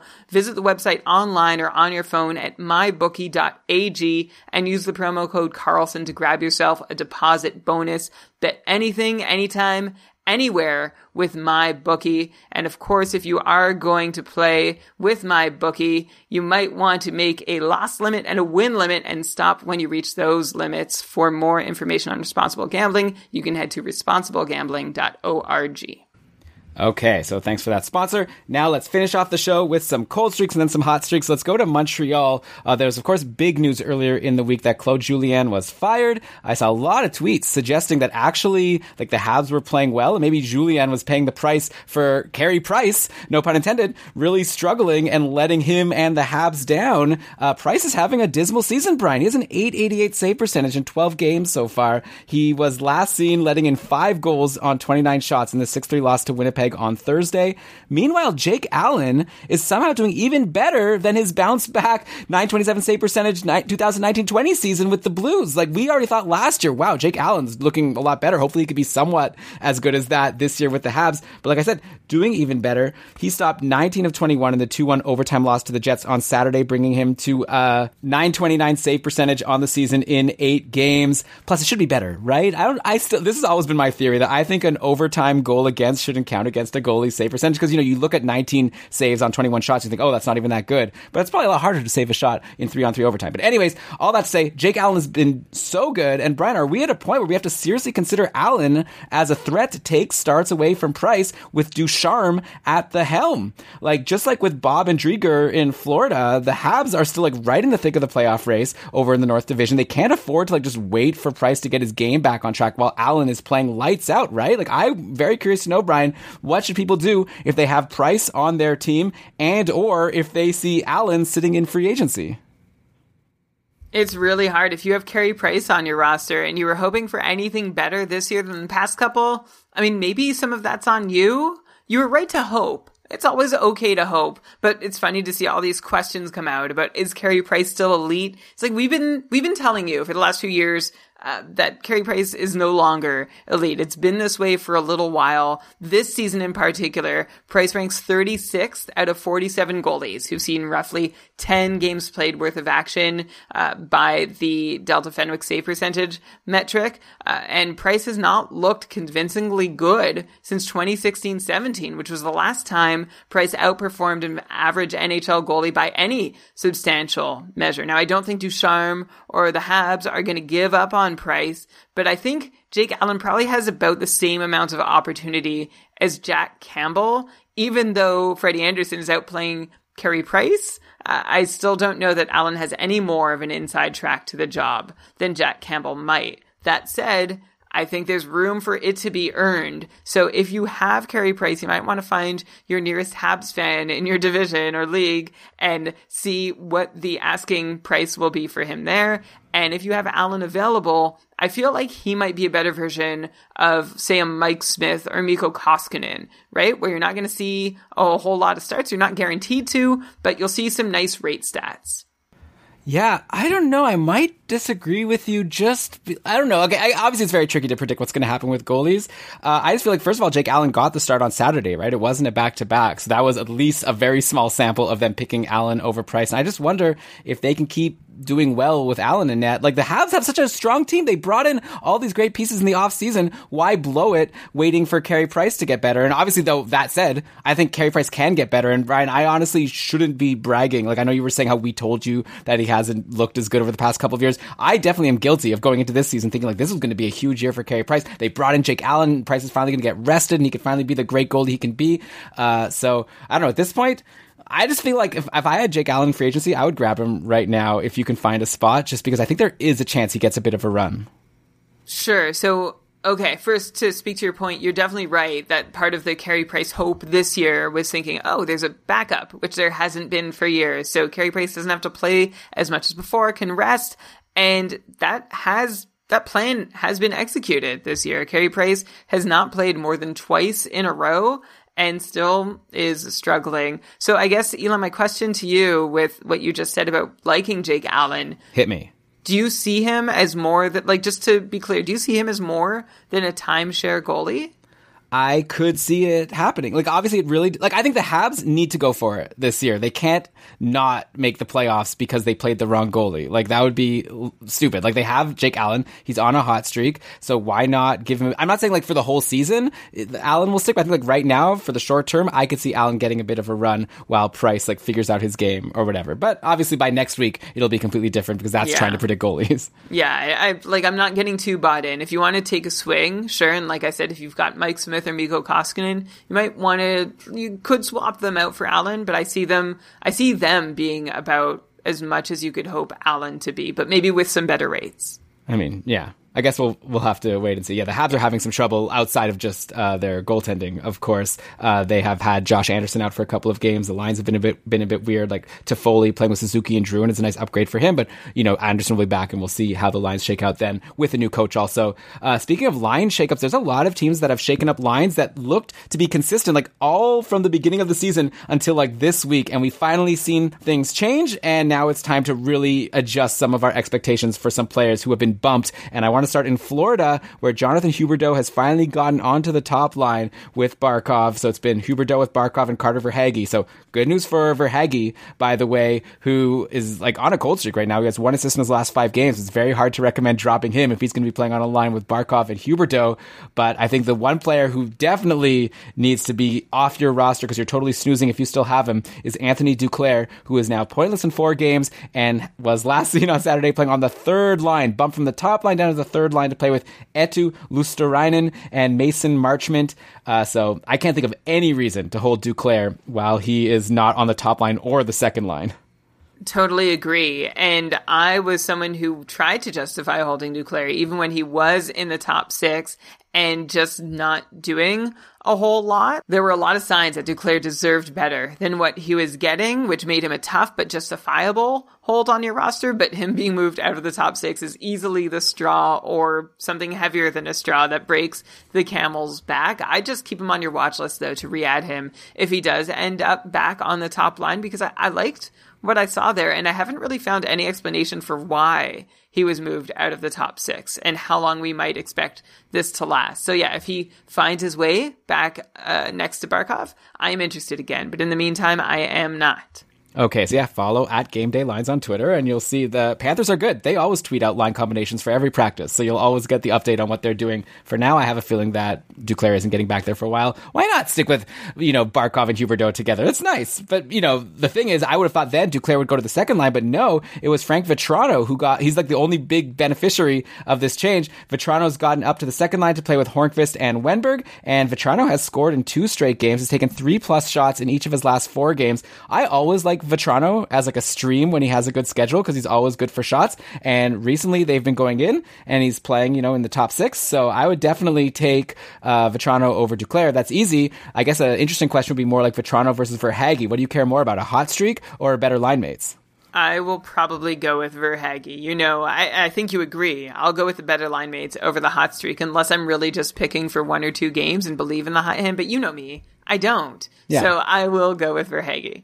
Okay, yeah, but definitely people take a look at Vetrano if Verhaeghe's already rostered. Yeah, I like this run that he's on, and he's always going to have a chance to score just because he takes all those shots, and he's playing with Patrick Hornqvist, who's having such a great season himself. Okay, on Carolina, the team that beat Florida on Saturday, they've also been shaking things up. Jesper Fast jumped to the top line, and he declared Brock McGinn down to the third line and out of fantasy relevance. So forget about Brock McGinn now. That was a really nice run while he was there. Jesper Fast, he has assists in 2 straight games, and it's got to be worth a look, playing on the top line with Aho and Svechnikov. That seems like exactly the same as Carter Verhaeghe playing with Barkov and Huberdeau. So are you with me that Jesper Fast and Carter Verhaeghe are like basically the same, and take the one who has a better schedule if you want one of them? Yeah, I would. Jesper Fast is no stranger to being this nice third piece on a top line. We saw him do it last year with Reinstrom and Artemi Panarin. Of course, no power play deployment limits him, but Jesper Fast is as holdable as McGinn was before. So if you grab McGinn, just swap him out. Yeah, exactly. Maybe like McGinn looked a little bit better just because he was on like a really nice tear and he was scoring a lot of goals. Fast seems like he'll be more of an assist guy, which makes sense. When you're playing with Aho and Svechnikov, you shouldn't be taking too many shots, I don't think. I do have a player I'm very concerned about on Carolina. He's on my couple team, so I need some advice, Brian. Nino Niederreiter is pointless in 4 games, and I don't know what to do with this guy because he had such a great start to the season, 12 points in his first 16. And I've never even been into Nino Niederreiter. I don't know how I ended up with him on my roster. I streamed him in, and then he just kept on scoring. There was nothing I could do. He's been playing, you know, with Trocheck and Nichas recently, so it's not as if his deployment has changed too much, but he's just gone cold. I like Carolina's Monday, Tuesday, Thursday, Sunday schedule next week, so I'll obviously hold him at least for a Monday, Tuesday, but if he goes pointless in those 2 games as well, I feel like I'm very tempted to drop him. I noticed that Niederreiter's minutes have also been cut in these recent games too. So not only has he gone quiet, but he's seeing less time. He's been between 12 and a half and 13 and a half minutes for 3 straight games before still not even seeing 15 minutes in Niederreiter's most recent outing. And one of those games was Nino's first zero-shot effort of the season. So a couple signs to be alarmed. I would watch the Monday game. If there's enough promising there, I'd watch the Tuesday game and then let go if those minutes, shots, and points are showing no sign of reappearing. Okay, and then another cold streak. Let's go to Dallas. Jamie Benn had a really hot start to the year. Only 2 points in his last 8 games. So we've heard this story before, right? Jamie Benn already had a bad year last year. But then, you know, he showed us a nice playoff run, and we thought, oh, maybe with some rest he can be good. Then he, started hot this year. So he was intriguing. But at this point, is this just going to be another 2019-20 Jamie Benn all over again? Or do you see any reason for optimism that he could bounce back? Nope. I'm not even going to spend, I feel like we spend so much time talking about the Dallas Stars, who are not a good team this year. And I've seen arguments lately that they never were. And they just had Anton Hudobin go wild for them in the playoffs last season. And that's why they ended up being a Stanley Cup finalist, but they didn't actually deserve to be there. I actually see Jamie Benn, technically overperforming at 5-on-5 so far this year. So there's not a lot to like about him going forward, and I would not be too attached. I would actually, the guy that comes to mind that we've already talked about on this episode is Phil Kessel. If you had to choose between one of them the rest of the season, who would you choose? No, I'd quit the league. It's no fun. Obviously, there's some upside with these guys. They could go have a good multi-point game every once in a while, like we've seen. But I don't want to be depending on either of them for sure. So that's a shame. Jesper Fast over both of them. Well, I don't know. Ben has peripherals, right. So there's peripherals plus just that you might want to stream that spot out. Even in, the Cupful, it's a league. Every roster has 18 players. There's 252 players rostered. I would not consider... Ben would be tough to hold. Yeah, exactly. I'd definitely consider dropping him. Yeah, okay, let's go to Chicago now. So I wanted to bring up Kevin Lankinen, who's on a bit of a cold streak lately. Actually, I was getting a little bit concerned with Malcolm Subban playing a couple of really good games in a row. I need to interrupt you just right away, because you say he's been on a cold streak lately, but tonight he has stopped 41. I don't want to jinx anything, but 41 of 42 shots through 50 minutes of play against Detroit, who have somehow put 42 shots on net. I guess that's something Chicago is capable of doing, is allowing that many opportunities against Detroit. But I don't know, Elon, maybe the cold streak has been snapped. Okay, so they can just skip this part. Anyways, I was just going to say, and I was going to bring up today's game, I was going to say that Lankinen had a couple rough starts versus Columbus and Carolina recently, which was surprising, right? Because just all season, every time Lankinen's played, he's put up sparkling numbers. So, and then that combined with Malcolm Subban having a couple good games started getting me to think that, I wonder if Chicago's starting to slowly transition into more of a tandem situation. Though if this weekend is any indication, Subban had a clunker, 5 goals against on 32 shots versus Detroit, and now Lankinen is putting up a gem. So I guess not much to say. Clearly, we know your thoughts. You're super high on Team Lankinen. And then let's transition now to some hot streaks. Patrick Kane was pointless versus the Wings on Saturday, but still sat at 31 points in 22 games for a 116-point pace going into today. And I see Patrick Kane has had a multi-point game today against Detroit. So he's on pace for the best season of his career, which is kind of not something people were expecting this year, but why not? Patrick Kane just always surprises us. He and Alex DeBrincat, who also has a multi-point game today, just they're meshing so well. DeBrincat now riding a 6-game point streak. I don't even have a question for you about these guys. They're just so amazing. Maybe if you want a really deep cut, 35-year-old Carl Soderberg is on a monster tear as well, riding a 4-game point streak with 8 points in his last 7 games going into today. And I see Chicago scored 5 goals today. Let's see. Did Soderberg? Oh, nothing for Soderberg, but 4 shots. So I don't know. If you want someone deep, we've already mentioned some other guys like your Jesper Fasts and whoever, but throw Soderberg on the list of players who are on hot streaks. Not in as good of a spot. I think he's playing with Kurashev and Matthias Janmark. I'll bring that up also right now over on Frozen Tools. Soderberg with Janmark and Kurashev. Yeah, so not the best line mates, but he's on the top power play, right? So again, everything's looking good for Carl Soderberg. It's a decent stream. Yeah, he seems to do this every so often, right? Remember the days when he was the Avalanche's depth behind McKinnon, Rantanen, and Landeskog? He was like the only other guy who seemed to produce on a semi-regular basis. So it's nice to see Soderbergh show back up on the scene. This is what he does, suddenly coming out of nowhere to provide some legit secondary scoring. Love this deployment for him that he's on the top power play. And a nice short-term stream, but not as nice as Colin Blackwell over with the Rangers, who's also on the top power play. He just came to mind to me. I mean, we had him planned to talk about on the show. Do it now. Yeah, I had a choice to add Blackwell or Soderbergh going into today's action, and I chose Blackwell just because all week I've been like, okay, I think I'm going to add Blackwell today, and I don't. I'm like, I should have. He got a point. The next time, I should have. He got a point. And then finally I added him today. 1 goal on 5 shots, 3 hits, 2 for what that's worth. That seems to pop up in his game from time to time. But yeah, top power play deployment, playing on a line with Ryan Strome and Chris Kreider that seems to be clicking pretty nicely. So if I had to pick a short-term stream, I would go Blackwell over Soderbergh. But they're both decent choices. Yeah, these are the deep cut section of the podcast, but maybe not, right? Like Soderbergh and Blackwell, if they're on this top power play, they can produce like they've been doing. Rangers went cold again today, losing 4-1 to Boston. But before that, a lot of players run hot streaks, right? Kreider had like 5 goals in his previous 3 games, Strome 7 in his last 4. Basically, everyone was doing well in the Rangers except for Mikko Zibanejad, who continues to go cold. So sad for me and anyone who's holding him, and we're still hoping for better times moving forward. Here's another random name from the Rangers, Ryan Lindgren, 4 assists in his previous 3 games before today. Obviously the Rangers only scored 1 goal today. It was a power play goal from Blackwell, from Lafreniere, and K'Andre Miller, who's another defenseman on the team who probably you want more than Ryan Lindgren, but I don't know. We brought up Gostisbehere earlier as a defenseman to grab. I assume we want Gostisbehere more than Lindgren. Like, who is Lindgren? He was on a hot streak, so I thought I'd bring him up. And actually, while you're looking up the answer to this, Patty's reminding me that Patrick Kane not only having a big game today, but he scored his 400th goal. So there you go. Patrick Kane keeps on putting up these accolades. But Brian, Ryan Lindgren, who's this guy? 23 years old, a second-round pick of the Boston Bruins back in 2016, 49th overall, who looks like his second season as a full-time NHLer. Last year, 14 points in 60 games. This is just like, I'm reading Hockey DB to you, Elon. I don't know who Ryan Lindgren is. Saying long story short, you're not interested in this guy.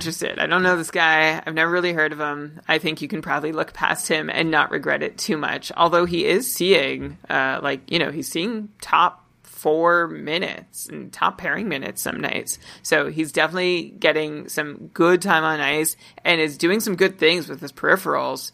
5 hits, 3 blocks in his last game. Sometimes puts up 4s in one of those categories. So definitely worth a look if you're looking for like, I don't know if I'd say even a 4th defenseman, but a 5th or a 6th. Okay, yeah. I mean, he has 4 points in his last 4 games. Probably not going to keep it up, but like you're saying, there are some peripherals there. So another name in your very deep leagues. There you go. Ryan Lindgren. Let's do another hot streak now. Thomas Chabot. So that's a defenseman you might be a little bit more interested in, even more than Shane Gostisbehere. He's got 5 assists in his last 3 games. He missed a couple of games after being hurt, but since he's come back, he's been great. Chabot had a slow start to the season, right? But he's really heating up now, up to 14 points in 20 games for a 57-point pace. Do you think like putting the slow start with the hot streak he's on right now, and does that make that 57-point pace he's on something that he can sustain moving forward? Like altogether, is that around what we should expect? I think so. I think Thomas Chabot is really, really, really good. And you can see it when he's on the ice. Like he makes some really clever plays, seems to know how to set up some offense, and he's got crazy ice time, right? He saw 29 and a half minutes a few games ago against Montreal and is like almost always above 26 minutes a night. The Sens are going to ride this guy into the ground over the next, well, hopefully decade, although I hope so. I'm not going to jinx anything. I just hope so. And I think so long as they're doing that and so long he's consistently, I mean, there's not much challenge, although Erik Brandstrom coming on in Ottawa is a pretty nice offensive defenseman alternative, but it's still Chabot's job for sure. And I like a lot of what I'm seeing from him. This is just a chance for me to be happy about an Ottawa Senator, right? Thanks for offering that to me. Well, I'll give you another one, because Ben and Lewis on short shifts poured some cold water themselves on Drake Batherson, who was on a goal streak, and Lewis is here in the chat, so I could hold him to task. So maybe Batherson was listening, because he was like, yeah, you think I'm not going to be able to sustain this goal streak? Well, he scored again on Saturday versus the Flames, just despite Ben and Lewis. So that's now goals in 5 straight games for Drake Batherson, and goals in 6 of his last 7 games. So Brian, are you going to agree or disagree with Ben and Lewis's assessment that Drake Batherson being a premier goal scorer is not something that could be sustained? Well, premier goal scorer, I'm not sure exactly what you're asking me, but right now he has 7 goals on 52 shots, and I think that's perfectly reasonable. Like, he might take about 2 shots a night. He might score on more than 10% of those. So over the course of a season, that doesn't add up to premier goal scoring numbers, like maybe a 25 goal guy, but he gets some real good power play deployment. And I think he could legit carry a 55-60 point pace, which is really nice to say after having seen him get these really weird, like semi-benchings at some point over the year so far, and was threatened to be a healthy scratch at one point too in Ottawa. So yeah, he has 5 goals on his last 12 shots. That's not going to keep up. I acknowledge that, but I actually, about a week ago, had been looking at a bunch of guys whose shooting percentages were unsustainably low, and Batherson was one of them. So I honestly think this is all just a correction, and if you look at him pacing the way he's pacing with a goal every, 4 games, that could be a fair expectation for what to expect over the course of the full season. Okay, yeah, so definitely you're saying grab him if he's still out there. Yeah.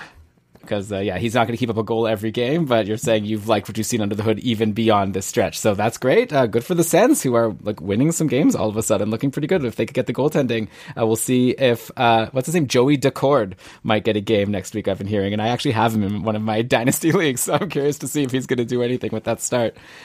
So Columbus, here's something we actually talked about last week. And I remember that I brought up how Elvis Merzlikins was injured.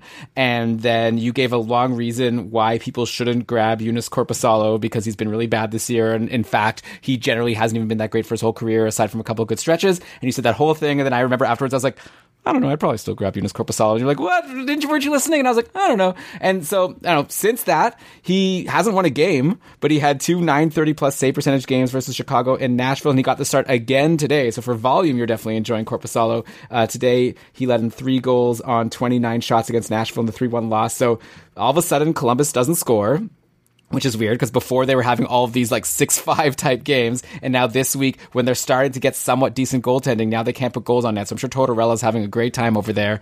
So maybe we could call it a push in terms of if who was right or wrong about whether or not you should add Korpisalo, because I think he was good for volume, but obviously didn't get you a win, so it's not helping you in a lot of leagues. And here's a question for you moving forward, because Merzlikins I think is still going to be out long term, so you're going to be seeing a lot of starts from Korpisalo. But from what we've been seeing from Detroit today, as they continue to get shellacked, I think we're going to be seeing a lot of Bernier over Thomas Greiss. So moving forward, Korpisalo versus Bernier, who would you want? I'm going to take Jonathan Bernier. I guess you would hope that if you took Korpisalo, that Columbus figures out the rest, everything all at once. But I also don't know that Korpisalo can really hold himself steady until, as we mentioned last week, that defensive system is really in place in Columbus. And I want to see that happen for over a week before I get too excited about Korpisalo, because I think he really does thrive only when that protection is there. And Merzlikins will be back at some point too to challenge. And right now, Greiss does not look like much of a challenger, even when healthy. So for that reason, I would still go Jonathan Bernier. I'm feeling like you, Elon, just talking up Bernier all the time. Do you disagree? Are you still going to stand by Korpisalo? I think you have a better chance to get wins with Korpisalo. Yeah, definitely. Maybe you're right, better rates than Bernier. I don't know. I think it's a really tough one. Honestly, I don't really know the answer. Looking for. You'll see more saves for Bernier, and I think you'll see at least as good a save percentage. You are going to lose out on wins, but I would trade off a little bit there for more on the other two. Yeah, and plus I should, like I said, Bernier has won 3 games over the last few games, so it's not as if he won't get any wins if he keeps playing well. That usually a goalie playing well helps you win a game. And like I said, Detroit's taking a lot of shots today. I don't know, what a weird team, what a weird situation. But at least put those guys in the same tier along with John Gibson, right? It's goalies who are going to play a lot, and they could be good, they could be bad, but they're going to play a lot and have shown glimpses of being good at the very least. Maybe one last hot streak, or maybe a couple. Okay, Nick Leddy. How's Nick Leddy on this list, Brian? He has 8 assists. I don't know. I don't even want to acknowledge that he's on this list. 8 assists in his last 9 games going into today, where he picked up another assist. So make that 9 assists in his last 10 games. Nick Leddy is someone that we've hated for so long because he's held a top power play spot on the Islanders, keeping players that we thought should have had more upside, like your Ryan Pulock's, like out of that spot. Now Leddy's off the top power play, so you think good. And then last couple of years, he's been like not even a 30-point guy, and all of a sudden, he's scorching. He's getting a point every single game. So I know that we're like upset about this because it's making us question the world and whether we're just in a simulation and if anything is even real. But assuming that the world is real and we're still going to be playing fantasy tomorrow and Nick Leddy's still on a lot of people's free agent lists, at what point do they need to just go and grab him and ride the hot streak? I guess in line with the rest of our advice this episode, now just go get him and then know that it's going to fizzle. Know also that 5 of the assists on this run have been secondary. It's just a lot more secondary points than primary points, which I think is the reason, like secondary assists, we've mentioned a few times on the show for anyone who's not familiar. It's just like if you are the second last person to touch the puck before the goal was scored, there's a like reasonable chance that you weren't so incremental in making the play happen and you just happened to be in the right place at the right time to be able to cash in. So that's the reason why to distrust anybody whose secondary assist rates are through the roof, which includes Nick Leddy right now. I would just shake my head. Like, I don't know. I'm so scarred from all our past experiences with Nick Leddy that I don't even know if I could bring myself to add him despite this hot run he's on. But in the same vein of, I guess, Scott Laughton, Joel Farabee would be sacrilege, I know, because of how like super hot he is. But you could go ahead and add him until he's not hot anymore. I think this is like, he might be the defense equivalent to Pavel Zacha.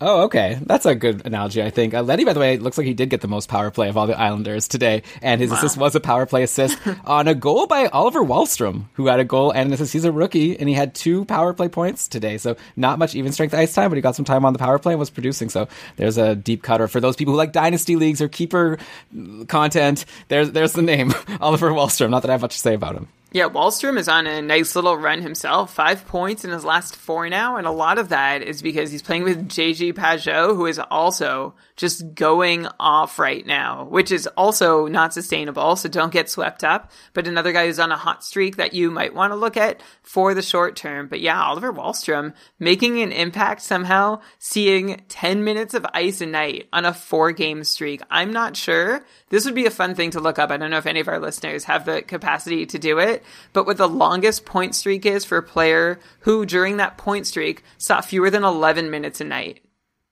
That would be a fun question. Maybe I wonder how many you need to break that record. Oliver Wahlstrom is definitely surprising us. He's up to 4. Okay. Yeah, normally you don't expect any points with that low deployment.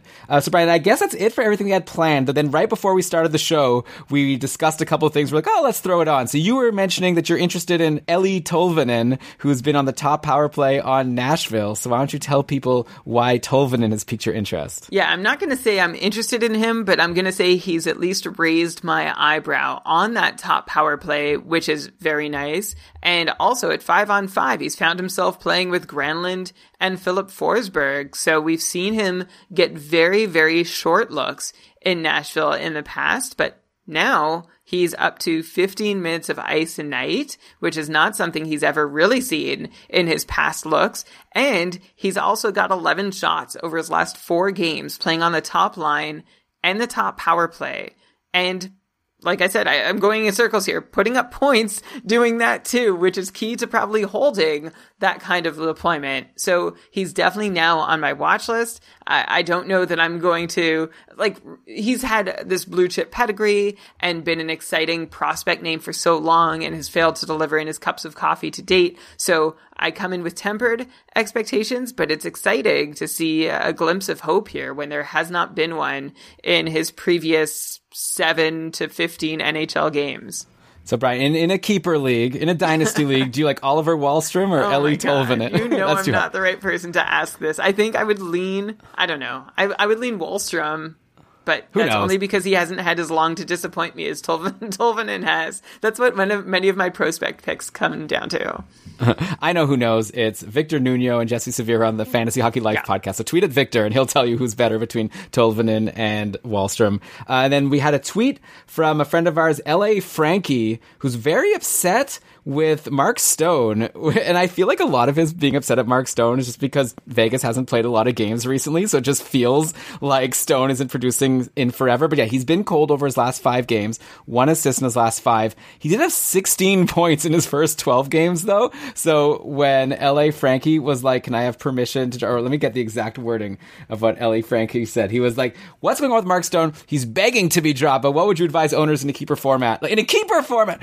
So I mean, like, I don't want to make fun, of course. It. Don't drop. Yeah, hold Mark Stone. I'm sorry that he hasn't been good for 5 games. And I will point out the lines for Vegas have been a little weird lately and not necessarily in Stone's favor. He's been playing on a line with Chandler Stevenson and Alex Tuck. He was split from Pacioretty, who played in the last game with Riley Smith and Cody Glass, and then Marchessault, William Karlsson, and Nicholas Roy. So obviously Vegas is messing with their lines a little bit, and I guess it worked on a 3-2 win over Anaheim on Saturday. But like regardless, like Mark Stone is the top star on the team, and he's not going to go cold for long. Yeah, he's going to be okay. He's on a point per game pace for the full season, and I think looks okay there. By the way, Elon, you mentioned Nicholas Roy. You like Patrick? Are they related? I don't think so. Nicolas Roy. Nicolas, I think is what it Nicolas would be. Roy.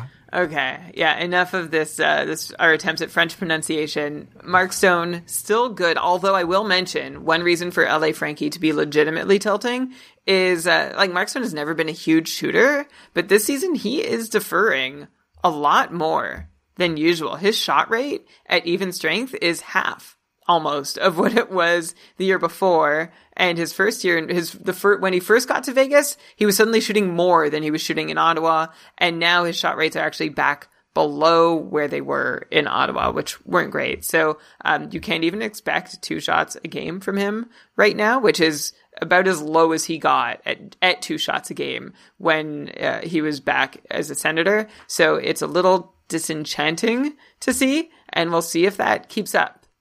But, the point should make up for whatever half a shot a game deficit there might be this year.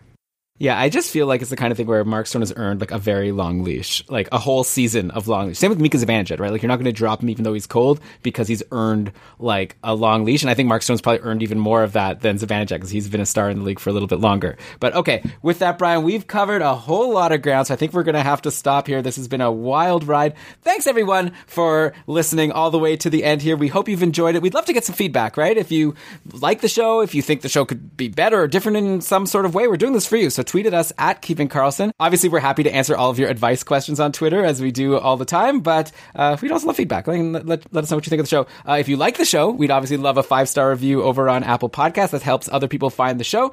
It doesn't cost you a thing. And then if you want to do something that helps the show and does cost you a small thing, we have our Patreon program over at keepingkarlsson.com/patron. We have a really fun Discord community where it's really organized well, where you can ask advice questions and it makes their own threads, or we've got game day chats, and just a whole bunch of other stuff going on. It's a blast. So why don't you check it out by becoming a patron at keepingkarlsson.com/patron. If you're listening to this on Monday, it's March 1st, which means you won't get charged for a whole month. You basically get a free trial. You can always cancel your patronage if you don't like it come March 31st. So take our free trial offer and become a patron of Keeping Karlsson. But okay, with that, Brian, I am done. So let's cue the outro music. And why don't you go ahead and read us the credits? I will, but before I do, shout out to the big spenders in the Cupful this week. Brett of the Blazing Turtles in Tier 2 San Jose spent $23 fab on Ryan Ellis. Nick in Tier 5 Anton, manager of the team Iron Lotus, spent $18 on John Gibson. And William of Jake and Big in Tier 4 Sodertalje, I've never had to say that out loud on the podcast, but there it is, spent $17 on Josh Morrissey. You can hear more about those big spenders and all the other happenings in the Cupful on the Cupful Stat Attack, which is a podcast that is linked to in our show notes. It's all about the Cupful. You should definitely check it out. And with that, I am ready to read the credits. This episode of the Keeping Karlsson Fantasy Hockey Podcast was presented by Dauber Hockey and powered by our patrons. logo art from brandonweeb.com, outro music by Pat Roach, research with help from Dauber Hockey, Frozen Pool, Dauber Prospects, Natural Stat Trick, Evolving Hockey, Cap Friendly, Charting Hockey, HockeyGoalies.org, Hockey Reference, HockeyViz, Hockey Database, Elite Prospects, RotoWorld, and Yahoo! Great job as always, Brian. We got a big week ahead. Like you said, the stream scheme came out. The couple stat attack is coming. We've got two big short shifts episodes with Ben and Lewis. And then I'll be back to talk with you about all the happenings of the first week of March next week. Looking forward to it. Until then, remember, fantasy hockey is for everyone.